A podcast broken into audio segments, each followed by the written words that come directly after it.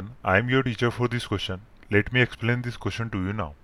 Taking theta is equal to 30 degree, verify that sin 3 theta is equal to 3 sin theta minus 4 sin cube theta तो सबसे पहले हम लिख लेते हैं कि हमें गिवन क्या है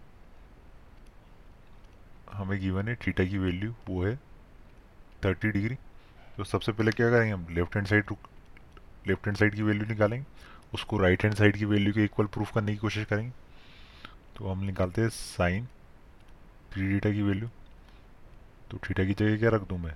थर्टी तो sine three multiply by thirty तो क्या हो जाएगा? ये साइन नाइन्टी साइन नाइन्टी तो हमें पता है, साइन नाइन्टी डिग्री ये किसके इक्वल होता है? ये वन के इक्वल होता तो हमारी वैल्यू आ गई, ये किसके इक्वल हो जाएगा? ये वन के इक्वल हो जाएगा। तो लेफ़्ट हैंड साइड की वैल्यू आ रही है हमारे पास वन अब राइट हैंड साइड की वैल्यू निकालते राइट हैंड साइड की वन हमें three sine theta minus four sine cube theta तो थीटा की जगह रख दिया मैंने thirty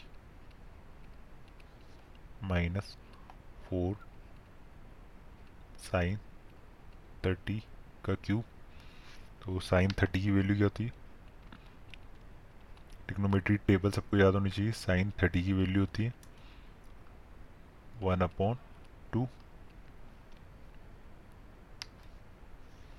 तो ये हो जाएगी साइन थर्टी, ये हो जाएगा one by two minus four, one by two का क्यूब।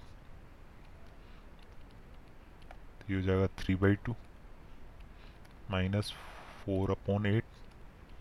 ये हो जाएगा वन बाई टू। तो one by two minus three by two क्या होता है? वो वन होता है। तो हमने प्रूव कर दिया कि जो लेफ़्ट हैंड साइड है, उसकी वैल्यू किसके इक्वल आ रही है? राइट हैंड साइड के। तो साइन थ्री डीटा ये इक्वल होगा three sine theta minus four sine cube theta की। I hope you understood the explanation. Thank you.